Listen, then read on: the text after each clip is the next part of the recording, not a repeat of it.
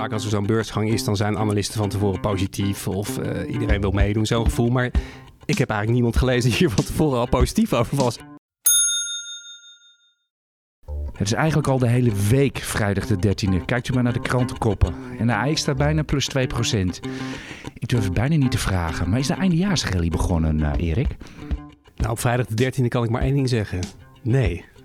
Niels, hoe zit jij in deze wedstrijd? Nou, het is, uh, geloof ik buiten nog 20 graden. Dus om dan over een eindejaarsrally te hebben, dat gaat me wel iets te, iets te, te, te vroeg, laat mij betreft. Ja, het is natuurlijk ook nog twee maanden. De eindejaarsrally, een bekend statistisch fenomeen op de beurs, dat in december vaak de beurs ligt, goed ligt. En ja, wie er altijd het eerste over begint, dat is dan een beetje de sport op de beurs. We hoorden me even Erik Maurits van Trade Republic. Hij is sponsor van deze podcast. Hij schuift vandaag aan en gaat veel over rentes vertellen. Uh, daar gaat je aandacht naar uit. En het is natuurlijk ook bijzonder hot op de markten. Uiteraard ook Niels Koers, de aandelenanalist van EX.nl. We gaan het over ASR hebben, uh, ja, ja, nee, dat klopt. Ik heb hem op het blaadje staan, ja, inderdaad. Jij hebt de rekensommen gemaakt. En uh, we gaan het ook over Ebusco hebben. Wat hebben we nog meer in deze EX Beleggers podcast van inderdaad vrijdag de, de 13e? Uh, we gaan het over uh, ASR en Busco hebben genoemd. Rentes doet Erik. We gaan een rondje langs Shell, Wolters Kluwer, Relax, PepsiCo, LVMH. We hebben heel veel luistervragen. En ja, waar, waar, we natuurlijk vooral over moeten hebben... of misschien juist wel helemaal niet over moeten hebben... de oorlog. Wie geef ik als eerste van jullie? De gast natuurlijk. Erik, vertel jij het maar. Nou, laten we mee beginnen dat het natuurlijk buitengewoon deprimerend is wat er allemaal gebeurt. En haast ook een beetje cynisch is om er in de context van markten over te praten, markten over te praten. Maar ja, de vraag is nu, heeft dit uh, impact korte termijn of lange termijn? En nu lijkt toch de markt te denken, het zoals vaak in het verleden, dat het misschien wel korte termijn uh, even wat impact heeft, maar lange termijn zal het meevallen. Uh, maar dat is nog maar heel erg de vraag. De vraag is of het escaleert of niet. Ik, ik las vanochtend dat uh, Israël nu gevraagd heeft of uh, ongeveer de helft van Gaza uh, wil vertrekken omdat ze willen binnenvallen. Nou, de Gaza-strook, ik weet niet of je dat weet, maar het is twee keer zo groot als Texel. Daar wonen 2 miljoen mensen. En dan is het dus nu even de vraag of de helft daarvan even naar die andere Tesla ja, maar moeten wij ons dat op de beurs afvragen, Niels? Dit, dit, dit soort dingen. Nou, kijk, de vraag is dan, dus, om, om maar verhaal af te maken, of het repercussies heeft. Uh, Iran heeft al gezegd dat als dat gebeurt, dat ze dan misschien iets gaan doen en dit en dat. China weigert echt uh, Hamas te voordelen. Dus het, het zou, laat ik het zo zeggen, het zou consequenties kunnen hebben. Niels? Ja, kijk, wat je alleen als het echt helemaal uit de hand loopt, dan kun je misschien zien dat die olieprijs fors oploopt. Daar kunnen dan bedrijven wel last van hebben. Maar in principe, ja, uh, het simpelste voorbeeld. Ja, ik, een oorlog of niet in, in Israël. Ja, ik ga nog steeds mijn boodschappen doen bij de Albert Heijn. Ik ga nog steeds sporten bij een Basic Fit. Dus uh, de, de meeste bedrijven draaien wel natuurlijk gewoon door. En daarom zie je vaak in de regel dat de beursimpact beperkt is van dit soort grote, heftige events. Er zijn natuurlijk wel een paar uitzonderingen, bijvoorbeeld 9-11. Alleen is dat ook weer een uitzonderingsgeval, omdat toen de beurs al eigenlijk in een beermarket zat. Ja, dat was, het was een versnelling van de trend. Meer, ja, Dus, dus meestal, dat ik, ik kwam op Twitter een mooi lijstje tegen dat over het algemeen de meeste events ja, amper beursimpact hebben. Maar, uh... Ja, dat, dat lijstje heb ik ook. Die kan hier in mijn timeline op Twitter uh, vinden. Of X moeten we natuurlijk tegenwoordig zeggen. Inderdaad, sinds, tweede, sinds de Tweede Wereldoorlog, de Cuba-crisis, 9-11, je noemde het al even dat soort dingen. Ja, dan zie je de beurs vaak even kort naar beneden gaan en daarna gaat het gewoon weer verder. Ik heb het zelf ook. Uh, ik, ik ben een lange termijn belegger en voor ja, dit soort dingen, ik kan hier helemaal niets mee als belegger. Het heeft niet direct impact op de winst. Nee, maar dat dus is doe ik ook niks. Kijk, maar dat is met al die dingen, met of er nou wel of niet een recessie komt en hoe de cijfers dit kwartaal zijn. Als je een lange termijn belegger bent, maakt dat natuurlijk überhaupt niet zo vaak. Nee, dat klopt. Maar de beste wijsheid is toch ook gewoon om de tv uit te zetten en de krant dicht te laten? Nou, kijk, maar het lastige natuurlijk voor ons is, wij zijn uh, beleggingsexperts en niet uh, experts op het gebied van oorlogen. Wij weten niet hoe dat gaat aflopen. Dat is voor ons heel lastig om daar een inschatting nee, van daar te zijn maken. denk ik genoeg andere podcasts over om naar te luisteren. Ja. Dat, uh, laten wij, wij het dan maar hebben over waar we... Waar het van de week uitgerekend, Niels. Samen hebben wij 37 jaar beleggingservaring. Hoeveel kan jij erbij uh, optellen, uh, Erik? Nou, ook iets van 37 jaar. dan ben je wel heel oud, Erik. nou, in ieder geval, uh, laten, laten wij daar maar over gaan hebben. En ik noemde al even de onderwerpen op die, die in de podcast zaten. Um, moet ik verder hier nog iets over zeggen aan het begin van deze podcast? Kim Bergsma neemt deze podcast op en monteert het allemaal netjes. We staan uiteraard weer op beursplein 5. Het is even voor 11 uur. De AX staat min 0,3. En ik noemde het al even. Ja, voor deze week staat de AX nu denk ik op ongeveer plus anderhalf. 2 procent. Oh ja, dat gaat natuurlijk niet. Ja, dat gaat nu die spikes Ja, ik moet even heel snel. En ik Ja. ben niet zo heel goed in, in hoofdrekenen, dus ik doe het, even, doe het even heel ruim. Ik werd trouwens van de week, trouwens even over dit soort dingen. Ik werd van maandag gebeld. Ja, het was maandag toch dat bot op Lucas Bols. Toen had ik het volbeurs, ah, premie 80%. En ik werd meteen gebeld van nee, het is 76%. Dat was, I, dat was IR van, eh, van Lucas Ja, Bols. heel Dus, eh, scherp. ja. ja, had natuurlijk wel gelijk, maar zo'n voorbeurs dan ronden wij even snel af. eh. We spreken altijd de eerste eh, aan deze podcast altijd de brede markt. We kijken naar wat er allemaal te doen was eh, in de brede markt. Eh, ja, gewoon weer rentes versus aandelen. Zeg ik dat zo goed? Ja, zeker. En een beetje begin van de week, dat eigenlijk twee gezichten had de markt deze week wat dat betreft. Aan het begin van de week had je die eh Fed eh, Jeffries, of nee, hoe heet die? Jefferson van de Dallas Fed. Ja, je hebt er twaalf, hè? Ja, Twaalf je hebt er heel veel. presidenten. En ze, en Ja. ze roepen ook tegenwoordig steeds weer meer. Maar in ieder geval, die zei van nou, de, de, de Fed kan eigenlijk wel kalm aandoen nu. nu. En eh, de markt nam dat als een signaal dat die, dat die rentes wat omlaag konden. Tot gisteren. Want toen gebeurden er twee dingen. Het CPI-cijfer in de VS viel toch een beetje tegen. Inflatie. Precies. Eh, en er was een veiling van 30 jaars eh, staatspapier en die viel ook een beetje tegen. Er was niet zoveel vraag. 4,7, 4,8 procent rente. Dus nu denkt de markt toch weer, die rente kan misschien toch wat langer hoog blijven. En de Fed is misschien toch niet helemaal zeker dat ze nooit meer gaan verhogen. Nee, je zegt dat van die vetpresident. Ik word er zelf heel moe van. Want er waren de- deze week een stuk of zes, zeven of zo die wat riepen. Ze riepen allemaal wat anders. Ik heb zelf altijd zoiets van, uiteindelijk, in de, in de, uiteindelijk is het toch gewoon de voorzitter die beslist. Of in ieder geval de Nou, maar beslissing kijk, het punt is, ze hebben nu gezegd, we zijn data-driven vanaf nu. Gisteren kwamen de data uit en die data laten niet zien dat het voorbij is. Dus wat dat betreft is er wel begrijpelijke twijfel nu. Binnenkort komt het eh, GDP voor het derde kwartaal. Dat zal ongetwijfeld goed zijn. Nou, en dan is weer de vraag, is goed goed? Of is dat slecht? Want als die groei heel hoog is, dan kan de Fed ook denken... nou, misschien kunnen we nog wel een eh, kwartje erbij doen. Of in ieder geval langer houden op dit niveau. Dus ik begrijp eerlijk gezegd de twijfel wel. Ja, goed nieuws, slecht nieuws. eh wil op de beurs nog wel eens eh, verschillend ontvangen worden. Daar hint jij natuurlijk op. Niels, aandelen en rentes. Jij bent de aandelenanalist. Hoe zit jij in deze wedstrijd? Nou ja, kijk, ehm, met die rentes, je zag natuurlijk wel echt forse uitslagen. Dus eerst de rentes omlaag, aandelen omhoog en toen weer vice versa. Ehm, maar natuurlijk, ja, wat ik al eigenlijk iedere week zeg, ik neem het wel mee in mijn taxaties. Alleen ik ga dus niet mijn, eh, ik, ik kijk echt met mijn eh, berekeningen van mijn intrinsieke waarde van aandelen naar de rente op dit moment. En niet, eh, dan heb ik het over de kapitaalmarktrente 10 jaars. En niet op wat ik verwacht, omdat ook weer rente voorspellen dat is bijzonder lastig eigenlijk niet te doen. En daardoor ja, neem ik gewoon ja, de 10-jaarsrente zoals het nu is. Dus hoe hoger de rente, eh, ja, hoe in principe lager mijn, mijn, mijn koersdoelen. Ja, want in principe zitten we eigenlijk in de slechtste obligatiemarkt ever. Het is nog een bear market van drie jaar. En inderdaad, die, eh, die scores liggen er niet om. Zal voor 4,8% die 30 jaars laten liggen. Eh, en dat is toch wel risicovrij rendement. Hoe, aantrekkelijk zijn aandelen nog met deze enorme wall of worry die, die we hebben? En dan kan je risicovrij 4,8% maken. Nou ja, zoals je net terecht zegt, lange termijn eh, vind ik aandelen nog steeds aantrekkelijk. Eh, om de simpele reden dat als je historisch kijkt eh, en je gaat vanuit dat de komende pakken bij het 25 jaar groei is, dan zijn aandelen nog steeds een goede belegging. Maar korte termijn betekent die hoge rente wel dat als je nu twijfelt over aandelen en eh Amerikaanse treasuries staan rond de 5%, dan heb je nu echt een alternatief. En, En dat had je ja, maar dat moet, je, je niet. ja, maar moet je als euro beleggen, of wij, wij rekenen in euro's, moet je dan ook in treasuries gaan zitten? Dan heb je een dollarrisico. Nou oké, maar, maar zelfs de Duitse staat is nu eh, boven de 3%. Terwijl eh, dat op een gegeven moment negatief was zelf. Dus, maar dat, ja. dat- de vraag wel of niet obligaties, dat doen we natuurlijk een beetje een teaser voor een wat later in de Ja, uitzending. ja, ja, hè? we gaan het hier. Je hebt het onderwerp echt ingebracht voor deze podcast. Jij wil het heel graag over, over rentes hebben. Het, eh, dus daar gaan we, nog, gaan we nog uitgebreid over in. Dus misschien wel even goed dat je het daarom zegt, eh, Niels. Daar gaan we later eh, verder over. Ja, over aandelen gesproken. We hadden deze week weer een beursgang in New York van een Duits bedrijf, notabene, Birkenstock.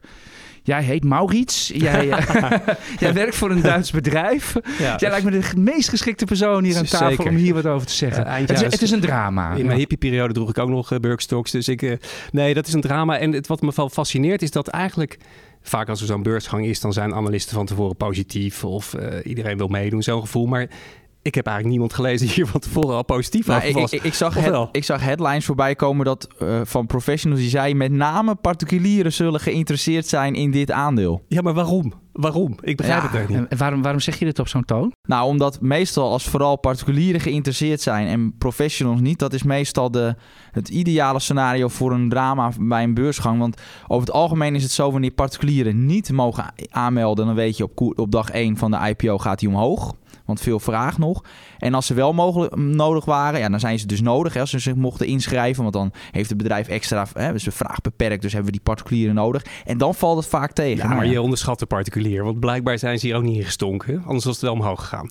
Dus ik ja, denk dat even voor de goede orde, het ging voor, even om de scores even te geven. Het ging voor 46 naar de, naar de beurs. Het staat nu 37,55. Ja, maar ze dat is zijn... min kijk, 18,4. Het ja. is natuurlijk eh, moeilijk om te voorspellen. Wie, wie weet eh, dragen wij allemaal Birkenstocks over een jaar. En eh, gaat het allemaal heel goed. Maar als je gewoon vergelijkt met andere soortgelijke bedrijven... is het gewoon nog steeds extreem hoog gewaardeerd. En eh degene die het slim hebben gedaan... Zijn, eh, is die private equity partij die het gekocht heeft... eh, twee jaar geleden voor de helft. Nou, die hebben het goed gedaan. Maar ik zou niet weten waarom je hier nou in- nu in moet beleggen. Tenzij je echt een extreme visie hebt op Birkenstocks. Ja, dan ook nog het wordt herfst. En om dan met sandalen eh, naar de beurs Ja, te ze hebben gaan. ook schoenen hè, tegenwoordig. Oh, oh, oh ja, dat is ook zo. En, ja. eh, en, en door die film Barbie schijnt iedereen met roze Birkenstocks te willen lopen. Oh, Maar- wat een geweldige maar dat- timing dan dat- van de ja, dat- ja, briljant. Maar Ja, goed, dat- dat, houdt op een gegeven moment ook op, dat effect, denk ik.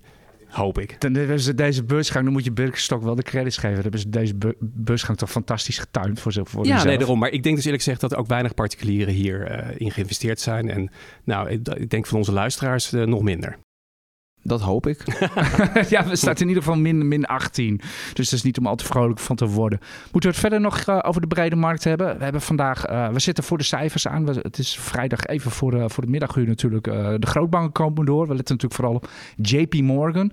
Jamie, Ja. met, met CEO Jamie Dimon, Mr. Wall Street himself. Die, die hele hoge rente niet uitsluit. Hè? De rente Ja, van 7, precies. 7,5 procent. Dus Jamie Dimon is natuurlijk toch in een positie omdat hij ziet wat de overheden doen qua, qua leningen en ook bedrijven en particulieren. Zo'n bank ziet veel.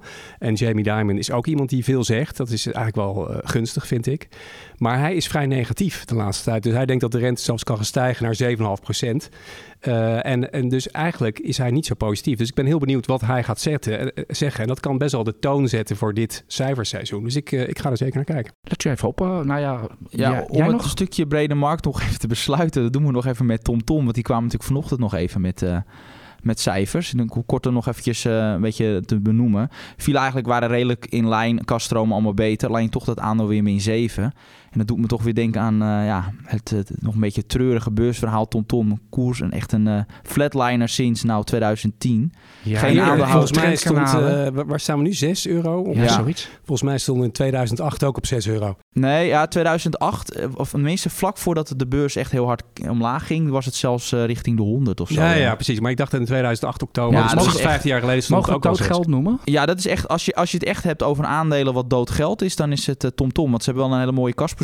Maar als ze dat maar niet uitkeren en niks mee doen, eh, ja, eh, dan, dan, dan, ja dan, dan is het gewoon dood geld helemaal. Nou, het Ja, is ook even- een goed voorbeeld van dat je niet getrouwd moet zijn met een aandeel. Nee. En ook een goed voorbeeld van eh, dat indexbeleg toch wel zijn voordelen heeft. Want dan haal je dit soort aandelen automatisch ik, ik denk uit dat je selectie. de meeste mensen die een overweging in TomTom hebben, die zouden inderdaad goed aan doen om wat meer in ETF's te beleggen. Ja, maar dat zijn natuurlijk ook mensen die er al heel lang in zitten. Ja. Ik denk niet dat er mensen de afgelopen twee jaar, nieuwe mensen, nieuwe beleggers, die Nee. zitten allemaal in Birkenstock. Nee, maar die, eh, die- nou ja, dus ik Nee. denk dat het een goed voorbeeld is van eh, de, de risico's van... eh, Nog één, ja, nog één ding hierover. Ik, ik had van de week de tijd aan, de, aan de lijn, de Belgische krant. Altijd zeer vereerd die bellen voor een paar, paar quotes.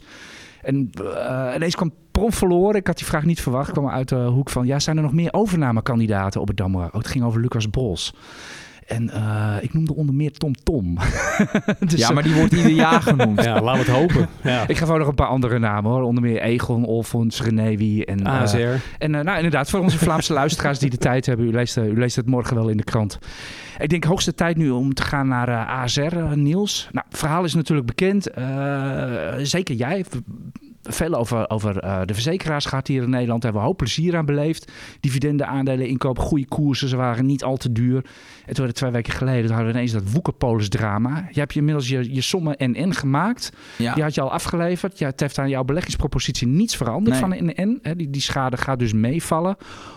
Van de week heb jij ASR uitgerekend. Laat ons niet langer in spanning, eh. Nee, kijk, in principe voor ASR geldt relatief hetzelfde. Ehm, ik heb ook gekeken de schattingen van wat waarschijnlijk de, het schadebedrag gaat worden uiteindelijk voor, eh, voor ASR, dat zal rond de 450 tot 600 miljoen zijn.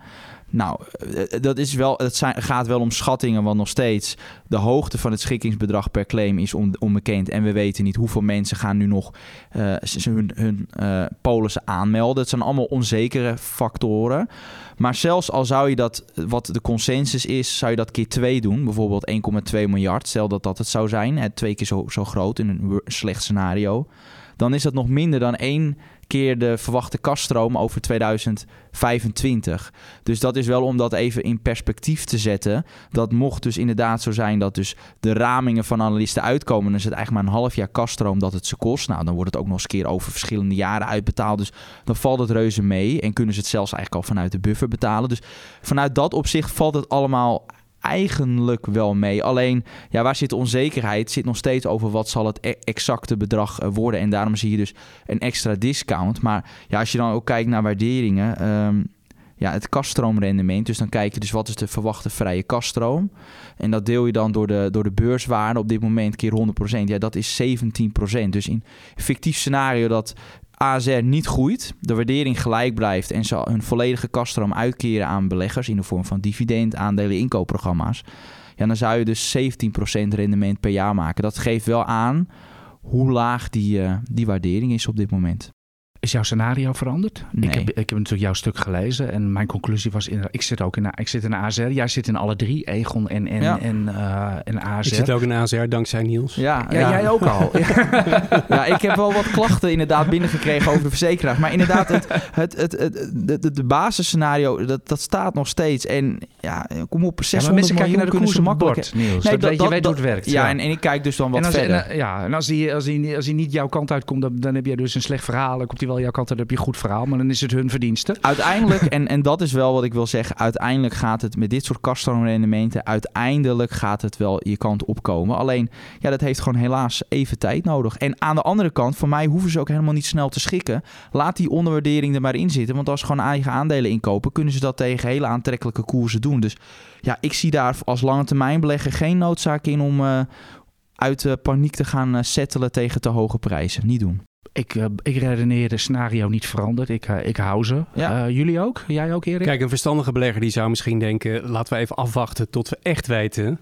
wat er precies eh, voor een bedrag op tafel komt. Dat zie je natuurlijk bij Philips en andere aandelen waar rechtszaken... dat is toch een onzekerheid die, die, die zo vervelend is... Dat, dat veel beleggers dan zeggen, nou liever niet. Ja, maar Ik zit- zie wel ergens anders meer er zit wel echt een groot verschil met Philips, want daar ging de, raakte het ook nog de business. Ja. En dat is bij ASR absoluut niet het geval. Ze hebben een sterke balans eh, en extreem lage waardering. En, en, en die claims, ja, dit kunnen ze gewoon betalen. En dan zie ik dat dus, dat was hetzelfde met Sanofi eh, vorig jaar. De, de farmaceut, toen waren er ook allemaal claims. Nou, toen kwamen er ook uit, nou, dat gaat waarschijnlijk niet gebeuren. En ze hebben een sterke balans. Dan, dan zie je dat die koers uiteindelijk ook terug gaat komen. En dat is ook mijn inschatting bij een NN en een ASR. Alleen, ja, dat gaat niet binnen drie maanden gebeuren. Dat zal je even tijd, het zal even tijd nodig hebben. Aandeel dat van de week heel erg goed lag. Maar dat mocht ook wel een keer, denk ik. E-Busco noem ik het tegenwoordig. Ik noem het e-Busco, want sinds ik het e-Busco noem en geen e-Busco meer, gaat de koers omhoog. Dus ik hou, dus ik hou hem er maar in. Dat is, eh, ja, bijgelovigheid mag toch op de beurs. Niels, je hebt, eh, je hebt er naar gekeken. Vertel. Nee, het waren wel belabberde cijfers. Hoor. ja, maar we- dat, dat wisten we dus. Ja, hè? Naar nee. aanleiding. Ja, dat is een beetje, een beetje vreemd bij Ebusco. We hadden nog maar een paar eh, weken geleden hadden we de cijfers over Q2. En ze kwamen nu al met een trading update Q3. Dat is het verhaal. Dus we wisten al dat het slecht ging. Ze konden niet op tijd leveren. eh, Personeelsproblemen, supply chain. Niels? Ja, kijk, op het moment dat ze dus hun verwachtingen dat het ze wel gaat lukken, hè, supply chain op orde, genoeg personeel weten Ja, te maar vinden. Als was ik miljardair Nee, dat is, dus, dat is dus het probleem bij een Ebusco. Dat het echt wel het, ook bij ons het vertrouwen heeft geschaad. Eh zij hebben twee jaar geleden hebben ze natuurlijk eh, best wel ambitieuze doelstellingen geformuleerd. Ja, als jij dan continu niet kan waarmaken met wat je zegt, ja, dan houdt het een keer op. En dat was voor, voor onze analist Martin Krum ook toen reden om, om dat aandeel niet meer koopwaardig te achten. Omdat op, er zit wel een grens aan. Als, als, als het management hè, in zijn, gewoon in zijn raming niet betrouwbaar is, ja, dan kun je ook moeilijker rekenen. En dan is het maar beter om met verlies eh, afscheid te nemen. Ook omdat mocht ze inderdaad in 2025 niet kaststroom positief eh, worden... dan moet er toch uiteindelijk weer een emissie komen. Ja, bij dit soort koersen word je daar niet, eh, niet blij van. Dus ja, bij mij... Goed, en het, dat het, geldt ligt, voor de- het ligt nu wat beter. Is, misschien, Ja. is het ingeprijsd? Ja, Of maar moeten we toch naar de rentes kijken? kijk, die weer dat als die rente inderdaad naar 7% van Jamie Dimon gaat... Dat nou, als de hier nog rente stijgen, dan kan? ben je hier helemaal de sjaak. En eh, die opluchtingsrally kwam ook een beetje door rentedaling. Dus dat, dat hielp allemaal wel mee. Maar het, het moet er allemaal uitkomen bij Ebusco. Ik, ik, ik, ja, ik, ik, ik heb me er ook op verkeken. Helaas, ze hebben hun verwachting niet kunnen waarmaken. En dan is het Ja, heb maar je beter om... gekeken? Wat is je positie? Nu heb ik geen positie meer. geen positie. Heb jij zo, ik Nee. hoor je helemaal niks zeggen over, over, over nou, ik Ebusco. sluit me Ik aan zie- bij, eh, ik bij zie je ook geen aanstal Nee, te ja, maken. Ik, ik vind het een sympathiek bedrijf en een sympathieke business. Maar ik, ik, eh, als die rente stijgt, ik, ik weet het gewoon niet. In alle Heb je dat sowieso met, met, met, met de moeilijkere groeiaandelen? Ja, ik, ik beleg steeds meer gewoon alleen maar in indices. Maar op dit moment om inderdaad in moeilijke groeiaandelen te zetten... of bedrijven die mogelijk financiering nodig hebben... vind ik niet, eh, niet aantrekkelijk, nee.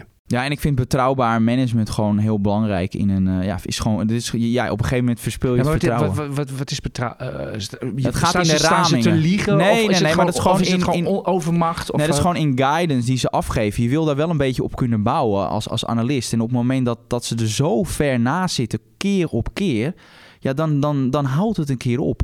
Dus eh, dat was dus ook gewoon reden voor ons om ook eh, verlies te nemen daarop. Waar hebben we heel veel. Ik denk dat het tijd is om naar de luistervragen te gaan.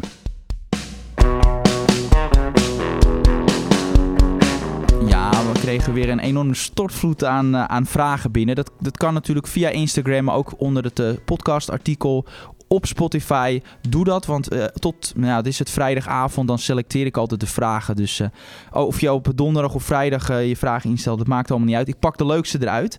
En één hele goede vraag was van een meneer van Soest. En die vroeg, wat is jullie favoriete turnaround kandidaat in de AX en midcap? Erik? Ja, zoals gezegd, even weer die disclaimer. Ik ben een indexbelegger. Maar ja, als ik dan toch moet kiezen nu, zou ik toch Adyen kiezen.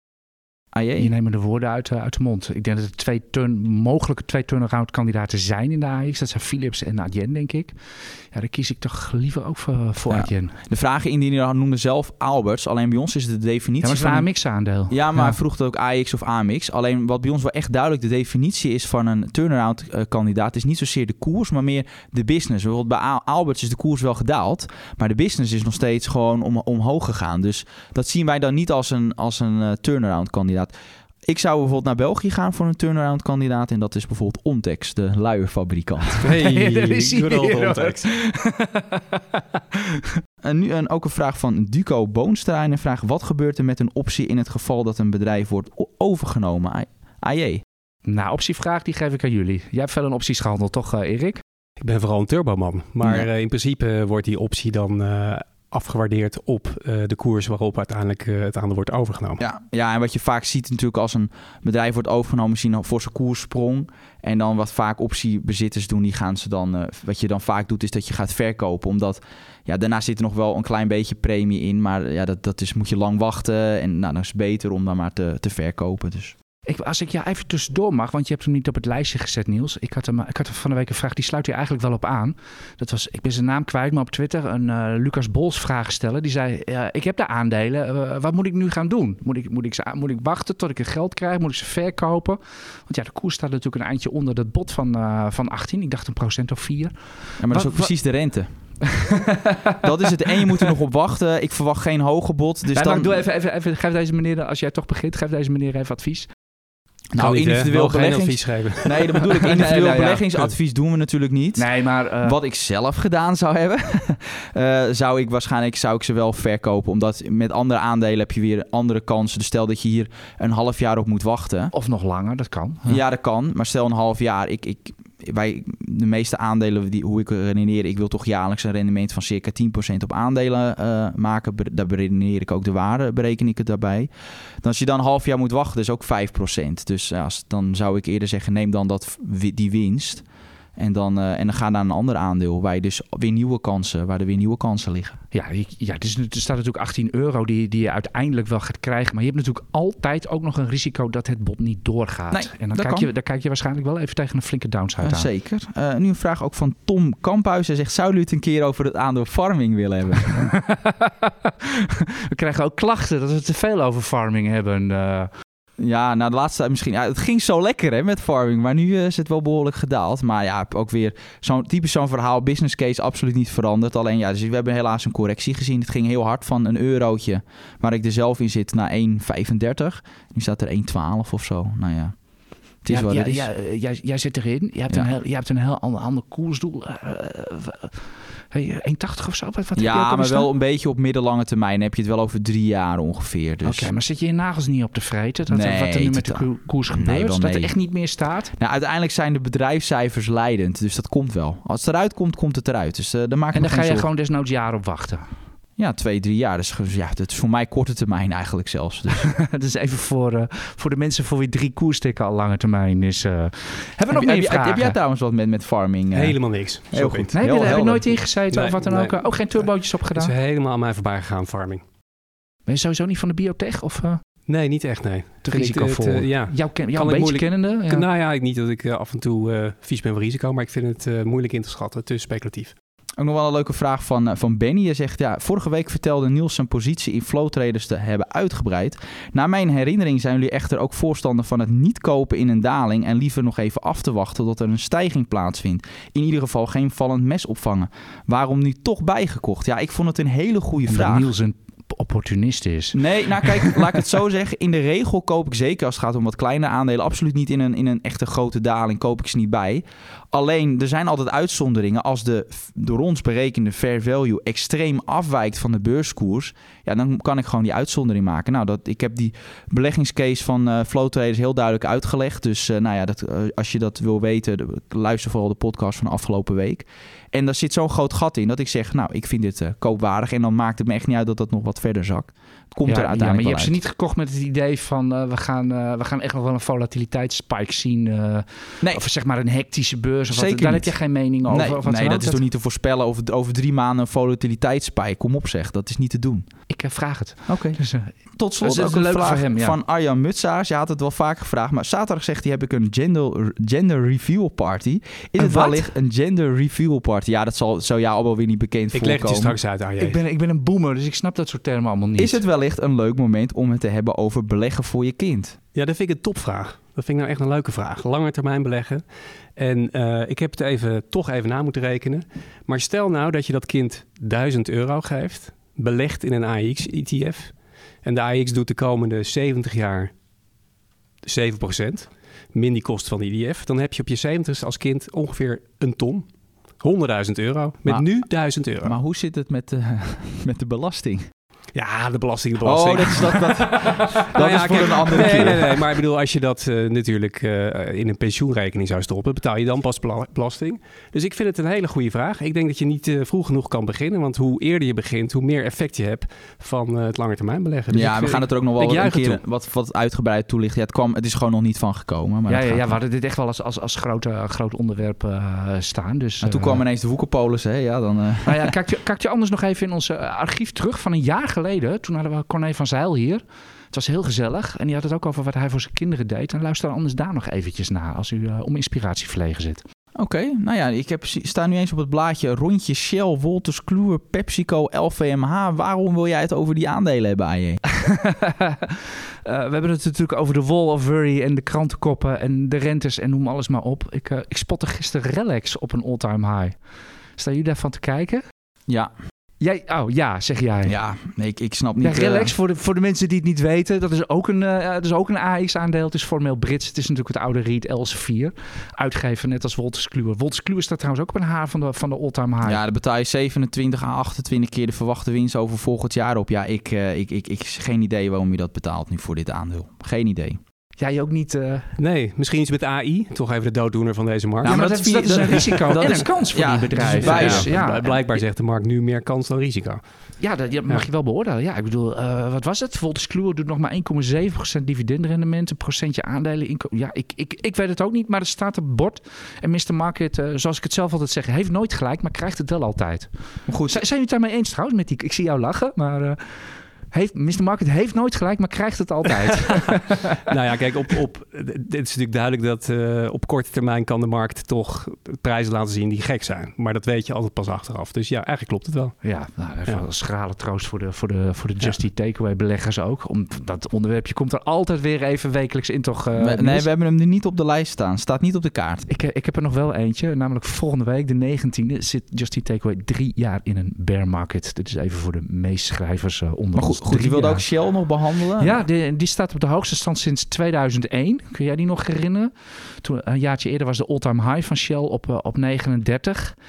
En ja, het, uh, het, het, is, dit jaar is het fossiel tegen groen. Is het is wel een beetje de comeback van fossiel. We hebben van de week natuurlijk ook gezien dat ExxonMobil voor een recordbedrag 59,5 miljard in aandelen notabene, alsof het groeiaandelen zijn, Pioneer Natural Resources overgenomen. Dat, dat klinkt heel schoon, die naam, maar het is gewoon een uh, schalieboer. Ze werken er allemaal met een, uh, met een overal aan. En uh, ja, er is helemaal geen ophef over. En uh, iedereen vindt dat normaal. Uh, In de VS ik, ik, misschien. Ja, ik vind het wel heel opmerkelijk. En Nee, vandaag, ja. ook, vandaag zie ik ook Orsted gaat min 6%. die mogen zijn een aantal windmolenbedrijven die hebben bij New York het verzoek ingediend van mogen wij hogere prijzen gaan rekenen voor de, voor de windstroom die wij zeg maar winnen. En New York zei nee. Dat mag Ja, niet. ik vind het, eh, als je het zo chargeert tussen fossiel en groen, dan vind ik het eh, een beetje treurig eerlijk gezegd, dat eh, fossiel dan zou winnen. Maar in ieder geval Shell, het heeft natuurlijk alles te maken met die hoge olieprijzen. En ook deze week weer zijn die natuurlijk gestegen door alle ontwikkeling Midden-Oosten. Het, is een, uh, het is blijft een moeilijk verhaal dat uh, met groen, fossiel en, uh, en alles. we gaan er de komende jaren zeker nog veel over horen. We gaan zo verder met de IEX Beleggers Podcast, maar eerst graag uw aandacht voor de voordelen van een IEX-abonnement. Mijn naam is Pieter Kort, hoofd content van IEX. Als IEX-abonnee ontvangt u dagelijks kooptips, de beste analyses van onze experts, toegang tot onze modelportefeuilles en het beste beleggersblad van Nederland, IEX Expert, elke week. Ga naar iex.nl/slash actie. Voor slechts 24,95 bent u drie maanden abonnee. Erik, jij wou, jij wou het vooral over, over rentes hebben. En zullen we dan maar meteen met de leukste, leukste beginnen die er voorbij kwam. En dat is de Oostenrijkse 100-jaars. En dat vertelt eigenlijk die obligatie. Jij gaat er nu over vertellen wat dat precies is. Vertelt Ja. eigenlijk het hele renteverhaal. Ja, nee, het Toch? is, Of- het is een of interessante obligatie, want in eh, 2020 bracht de Oostenrijkse regering een 100-jarige staatslening uit tegen 0,85% rente. Ja, kun je even in één zin uitleggen voor de mensen die niet weten... wat is een 100-jarige of een 30-jarige staatsobligatie? In principe een lening eh, die de Oostenrijkse staat uitgeeft. Dus je leent geld aan de Oostenrijkse staat tot 2000, of 2120, dus 100 jaar. Dus, En dus 100 jaar lossen ze niet af. exact, dus over 100 jaar krijg je 100% van de nominale waarde terug tegen 0,85% rente per jaar. Nou, in 2020 was het al een beetje zoals bij Birkenstock overigens, dat heel veel analisten dachten, nou dat is wel heel lang. En om dan gecompenseerd te worden voor het risico van inflatie, nou ja, noem maar op. Ja, wat kan er in 100 jaar gebeuren? Vrij veel zien we ook eh, de laatste 100 jaar. Dus 0,9% is wat mager. Dus eh, precies, precies. En, ehm, maar goed, in die tijd waren Duitse staatsobligaties negatief. Eh, we zaten nog vol in corona. Dus het was een hele andere omgeving. Het werd ook overtekend. Maar toch was het toen al een beetje, beetje gek. En eh, inmiddels, het, het ging ook even goed. Hij, hij noteerde op een gegeven moment 140% Maar inmiddels is de, zoals we weten, de rente gestegen. En nu noteert hij rond de 37% Kijk, en dat is natuurlijk heel belangrijk. Daar geef je eigenlijk mee aan, 37%. Wat betekent dat? Dat de mensen die toen hebben ingeschreven op die obligatie... nu tegen een verlies zitten van 63%. Exact. En dat heeft ermee te maken dat obligaties reageren op de rente. En als de rente stijgt, dan dalen obligaties. En de gevoeligheid daarvoor, dat noem je de duration. Dit heeft te maken ook met de lengte van de obligatie. Dus een heel langlopende obligatie, die is veel gevoeliger voor een rentestijging dan een kortlopende. En dat zie je hier. En zie je hier eigenlijk een school bijvoorbeeld van. En dat komt natuurlijk omdat een kortloper die wordt snel afgelost... en dan kun je snel van dat geld nieuwe obligaties tegen een hogere rente kopen. Exact. Ja, en zou die- hebt of zo, ja. En zou die rente nu op 3% blijven eh, voor 100 jaar, dan heb je dus eigenlijk 100 jaar lang eh, minder rente dan als je nu een obligatie voor 100% zou kopen. Dus om allerlei redenen eh, is dat natuurlijk een hele teleurstellende uitgifte geweest. Behalve voor de Oostenrijkse staat Ja. overigens. Dus heel, heel Eh, succesvol eigenlijk. Ja, zo zou je het ook kunnen, kunnen zien. Maar deze is op zich ook nog wel weer interessant als je denkt dat de rente nu weer kan gaan dalen. Dus als, nu, als je denkt er komt een recessie aan en die ECB die zal toch pas op de plaats maken en uiteindelijk gaan die rentes misschien stabiliseren of zelfs weer wat omlaag. Dan is dit er ook eentje die als hardste zal gaan stijgen. Dat is wel een leuk om te hebben op een feestje dan. eh. Kun, kun je die trouwens kopen bij Trade Republic? Ben ik wel benieuwd naar. Ja, dan komen we denk ik nu bij het eh, commerciële gedeelte. Ehm, maar, eh, nee, maar in alle eerlijkheid, ja, die kan je kopen. En, ehm, en, en dit is inderdaad, eh, sommige luisteraars vinden het commercieel. Maar ik vind het echt een waanzinnig leuk verhaal. Wij bieden nu obligaties aan die je fractioneel kan kopen. Dus het probleem met obligaties is, als jij denkt, ik wil een keer een obligatie kopen met de huidige rente die hoog is. Nou, dan kijk je naar bedrijf als ABN AMRO. Die hebben veel meer obligaties dan het aantal aandelen, namelijk één. Dan moet je kiezen. Dan is de ene is een perpetual. Dan is de andere een convertible. Nou, dan heb je eindelijk een leuke gevonden en dan wordt er geen markt in onderhouden omdat die niet liquide is. Dus wij hebben een selectie van 500 staats- en bedrijfsobligaties. En eh, de liquiditeit wordt onderhouden en je kan ze fractioneel kopen. Dus je Dus ik, hoeft ik, kan, ik kan gewoon in de Nederlandse st- 10 jaar staat ja, beleggen. en Ja. dan kan je zelf kiezen of je er voor 100 euro in beleggen, of eh 375 of eh 20.000 euro, wat je maar wil. Dus je hoeft ook niet die obligatiegrootte aan te houden. maar dat betekent ook natuurlijk dat je order pas een dag daarna of zo wordt uitgevoerd. Nee, meteen wordt Nee? meteen uitgevoerd. Oh, wordt en je bent ook overigens, ook als je fractioneel koopt, ben je ook eigenaar van dat gedeelte van die obligatie. Eh, dus dat is gewoon een, eh, denk ik, een hele leuke toevoeging. Zeker nu die rente zo hoog staat. Obligaties waren natuurlijk jarenlang niet echt interessant voor beleggers, omdat die rente zo laag stond. Maar nu, met, met rentes op bedrijven van 4, 5 procent, begint het toch misschien interessant te worden. Vind, ja, vind nou jij, vind je obligaties een, een goed alternatief voor, voor aandelen? Op, als je kijkt naar de huidige aandelenwaarderingen en de huidige rentes van obligaties. Ik vind het niet zozeer een alternatief, maar ik vind het wel een hele goede toevoeging nu. Dus als je kijkt vanuit het perspectief van risicospreiding, dan zouden beleggers eigenlijk, wat mij betreft, ook een groter deel van hun kapitaal in obligaties moeten beleggen. De Nederlandse bank die kijkt altijd naar één keer per kwartaal wat Nederlandse beleggers doen. In het eerste half jaar van dit jaar was eh, het aantal obligaties wat mensen kochten eh, hoger dan in lange tijd. En het staat nu op het hoogste niveau sinds 2017. Maar nog steeds hebben beleggers, Nederlandse beleggers, maar iets van 4% van hun portefeuille in obligaties. Mhm. Terwijl natuurlijk elke professionele belegger die een beetje risico wil spreiden en niet een te volatiele por- portefeuille wil hebben, die heeft nou ja, 20, 30, 40 of meer procent in obligaties. En dat was altijd gewoon moeilijk voor particulier om te kopen. Te duur, te lastig, geen liquiditeit. Ja, Ja, dat is, dat is, Eh, ik, ik zit zelf in, in een, een bondfund. Eh, dat kan ook. Ja. Dat kan ook. Alleen kijk, het voordeel van als je een echte obligatie koopt, is dat je Tuurlijk, de rente kan tussendoor leuker. verder stijgen. En dan daalt de waarde van je obligatie tussendoor. Maar je krijgt 100% ter- terug. Dus als je hem nu koopt met een bepaalde afloopdatum, dan leg je eigenlijk die rente nu vast. Gewoon niet meer naar kijken. En dan kan die koers tussendoor dalen of stijgen. Maakt Maar ja, goed, niet niet naar kijken. Op het moment dat de rente ineens heel hard daalt, dan kan je zeggen: hé, dit is niet meer een interessante obligatie. Ik pak mijn koerswinst op die obligatie. Dat kan natuurlijk ook. Dat kan natuurlijk altijd. Dat klopt. Maar dan op dat moment is er ook geen alternatief. Dus wat dat Nee. betreft maakt het ook niet uit. Maar in ieder geval, ik, ik wil maar zeggen, ten, ten opzichte van aandelen bijvoorbeeld. Met aandelen heb je natuurlijk een horizon die oneindig is. Of in ieder geval lange termijn of heel kort. Maar daar kan je niet eh, ervan uit dat je op een bepaald moment terugkrijgt Nee. wat je investeert. En bij obligaties, tenzij het bedrijf of de staat failliet gaat, krijg je die 100% Nee, maar sowieso, kijk, ja, maar goed, je kan, ook, je kan natuurlijk nog wel een gedeelte terugkrijgen hè, bij een faillissement. Het is niet zoals dat bij aandelenbeleggers dat je geld gewoon Nee, oké, maar daar eh. ga je niet vanuit. Nee, en dat is ook nee. geen fijn proces. En, eh, dat, maar goed, dat, dat- dat- klopt. Maar Ja. de toegevoegde waarde is, hè, het, het rendement ligt wel wat lager over het algemeen bij obligaties. Maar de toevoeging is met name dat als we bijvoorbeeld een crisis krijgen, wat gebeurt er in een financiële crisis? Gaat vaak de rente omlaag. En als de rente omlaag gaat, dan gaan die obligaties omhoog in waarde. En dat dempt dus die verliezen van, van die aandelen meestal. Precies, meestal. Soms lopen ze synchroon, zoals, zoals vorig jaar. En dat ja, is dat dan... was een, echt een uitzondering natuurlijk. En, en, maar goed, over lange termijn lopen ze net anders. En hoe dan ook zijn eh, is de volatiliteit van obligaties lager.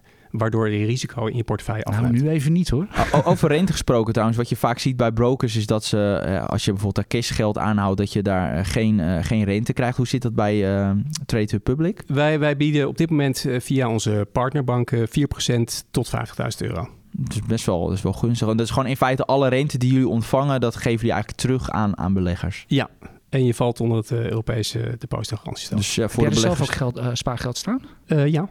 Ja. Ja, ja, waarom niet zou ik aan Eh, zeggen. ja, maar maar ik dat is bedoel, altijd eh, ja. gewoond hè, om te vragen als je het over iets hebt of je daar zelf ook Nou, je dat geld doen in hebt wij, maar dat wordt niet vaak gevraagd, zo'n vraag. Maar wij doen dat wel altijd, omdat wij gewoon belangrijk vinden dat als jij iets zegt, dat je het er zelf ook naar handelt. Ik heb overigens... het, is, eh, het is ook gewoon puur de nieuwsgierigheid. Ik bedoel, heb overigens geen positie in die, eh, die Oostenrijkse 100 jaar staatsleiding voor de goede orde. Maar ik vind hem wel interessant. En ja, ja. ook- nou, nu, nu, ja. nu we het toch over hebben. Je zei net, ik beleg vooral steeds veel, eh, in indices. Wa- Wat zijn jouw beleggingen? Ik zit in de AEX-tracker, Eurostox 50, S&P, Nasdaq, beetje China helaas. Eh, en ook omdat ik beleggen leuk China vind. zeg je, Hongkong of vasteland? Allebei. Ehm, en omdat ik beleggen leuk vind, heb ik ook individuele posities. Maar dat is... Welke? eh, Heb je een paar? nou, onder andere dankzij een analistiek en ASR. Oh, oké.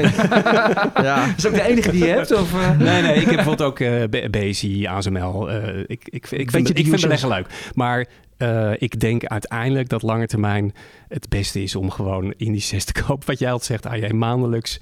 Dat is denk Het, ik het, geeft, het geeft in ieder geval mij het meeste Ja. rust. En, Ja. eh, ik denk dat het voor veel meer mensen, mensen geldt. Hè? Want Maar je moet natuurlijk wel op een bepaald moment, als je wat ouder wordt, kijk ik even naar jou, AJ, niet naar jou Niels, maar dan moet je natuurlijk toch een beetje afbouwen richting obligaties. Ja, dat is... eh, Ik, dus ik, daarom, ik, eh, ja. ik lig s'nachts wakker van. Dus eh, ik, ik zit tegen me. Kijk, als je zo oud bent als Niels, nog geen Ja. 30, krijg ik ook wel eens de vraag van, hey, moet ik al, ik ben, ben 19, moet ik al in obligaties beleggen? Ja, dan maar dat is mag altijd- ik natuurlijk niet officieel zeggen, de haven mag niet horen. Maar ja, eh, zeg ja, jij het maar Niels. Ja, maar jij moet op papier je risico's uit afbouwen. Maar als jij, kijk, ik ken jou, jij geeft niks uit. Dus als je niks uitgeeft, ja, dan hoef je ook niet je risico's af te bouwen. dan merk Want je ja, niks van ik dat zei dat wel hij lekker. opportunist is. Ja. Eh, Nee, er is een soort vuistregel. Die hebben ze een beetje omdat iedereen ouder wordt verhoogd. Maar dat je ongeveer, laten we zeggen, je leeftijd, eh, of 100 min je leeftijd, ja, dat zou je moeten beleggen in, eh, in aandelen. En dat hebben ze nu als de uitkomst je naar- niet aanstaat, dan neem je 120. 200. Of, eh, Eh, precies. nou ja, in ieder geval. Maar het, het punt van die exercitie, en het is persoonlijk en daar moet je niet te veel waarde aan hechten. Maar wel dat je natuurlijk theoretisch en ook in de praktijk richting obligaties moet afbouwen richting je pensioen. Dat, dat is wel de goede les. mooi verwoord, eh Erik. Ik denk dat het nu, want we gaan al richting het einde van de podcast, dat het een mooi moment is om naar de versnelde ronde te gaan.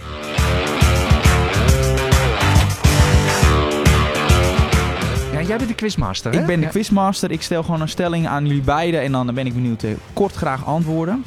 Eh, dan doen we, ja, beginnen we gewoon trappen af met zakenbank Jeffries waarschuwt voor lagere marges voor Ahold in de VS. Reden tot zorg, AJ. Oh, jij bent toch de Ahold-analyst? Ja, maar ik stel hem aan jou. Oké, oh, oh jeetje, dan word ik natuurlijk door jou door mijn vingers getikt. Ik, ik denk het niet. Eh, op korte termijn niet leuk. Maar op lange termijn, ik denk niet dat het iets in het beleggingsscenario verandert. Jeffries had ook deze week gezegd dat eh, United Airlines, die kan door die eh, weight loss medicijnen, als een gemiddelde Amerikaan 10, eh, 10 pond lichter wordt, dat scheelt ze 80 miljoen dollar per jaar in eh, transportkosten, in oliekosten. Oh. Dus Jeffries dacht nu misschien, ja, als iedereen eh, die, die medicijnen gebruikt en minder naar de supermarkt gaat, dat is slecht voor Ahold. Ah, nou. Ja. We hebben het over Ozempic, Ja, hè? ja, Hebben, ja. hebben we Ja. natuurlijk Zo zit dat, Goeie nu, sommen, nu, zeg. nu Ja. een leuk voor jou, eh, Erik. Bob Homan, hoofdbeleggingen van de ING. Stel dat er een trend gaande is dat steeds meer bedrijven van de beurs worden gehaald. Is dit een potentieel risico voor Euronext? Die zie ik nog even niet eerlijk gezegd. Nee, ik ook niet. Het is een heel ja- mager jaar eh, met, met M&A en met beursgang. Maar dit vind ik wel heel erg overdreven. Oké. Een oud beursgezegde luidt: als de kanonnen bulderen, moet u aandelen kopen. Is het een verstandig idee om de Israëlische beurs te kopen, aan het Jan? Eh, daar heb ik van de week naar gekeken. En eh, ik, ik schrok van het ding. Nou, Ik, heb, ik, kijk lang, 10, 15 jaar. Enorme underperformer. En dan denk je van, hoe kan het nou met al die Israëlische tech wat ze daar allemaal hebben? Nou, dat is of aan een Nasdaq genoteerd... of het wordt, voordat het überhaupt aan een beursgang kan denken... wordt het al aan, eh, aan Silicon Valley verkocht. En verder, ja, die, die beurs doet het heel slecht. Dus ik, nee, het, is, het is niks voor mij. Ik vind het te vroeg. Oké, helder. De Nederlandse staat verliest bij de huidige beurskoers een kleine 7 miljard met de reddingsoperatie van ABN AMRO. Dus de Nederlandse overheid had ABN AMRO in 2008 dus maar beter failliet kunnen laten gaan. Eens of oneens? Erik? Oneens. Ik vind het, eh, dit vind ik een goede ingrijp. Air France KLM, die aandelen inkoop, daar ben ik nog steeds een beetje teleurgesteld over. Maar dit, eh, nee, oneens. Ik ben het ook eh, volledig mee oneens. En het is, eh, ABN AMRO is niet eh, gered als belegging, maar gewoon om die bank te behouden. Tot slot, ASMI, Fugro en Majorel zijn dit jaar de drie best presterende aandelen binnen de AX, AMX en ASX. Welk aandeel zou je het liefst in portefeuille hebben? AJ. Wa- Wacht even, dus Asmi en geen Bezi, hè? Want Nee, wij hebben nee, een wedstrijdje ja, ja, Asmi ja, ik weet het wel, ik weet het wel. Dus, dus ik sta bovenaan, begrijp ik. Ik zou voor Asmi kiezen. Erik? Ja, ik twijfel tussen Asmi en Fugro. Fugro heeft natuurlijk wel een rechtszaakje nog in Brazilië dingetjes. Eh, maar de business interessant, beter gewaardeerd. Maar Asmi, chip, business. Asmi. Ik kies voor Asmi. Heel goed. Ja, Fugro profiteert van wind en fossiel. Ja, ja, hè, daarom. dus, vind ik ja. ook wel leuk. Ja. Oké, helemaal goed. Ik denk dat het, eh, als ik naar de klok kijk, ik denk dat het de hoogste tijd is dat we Wout Slot van Tostrams erbij gaan halen. Kijk op de goed. grafiek.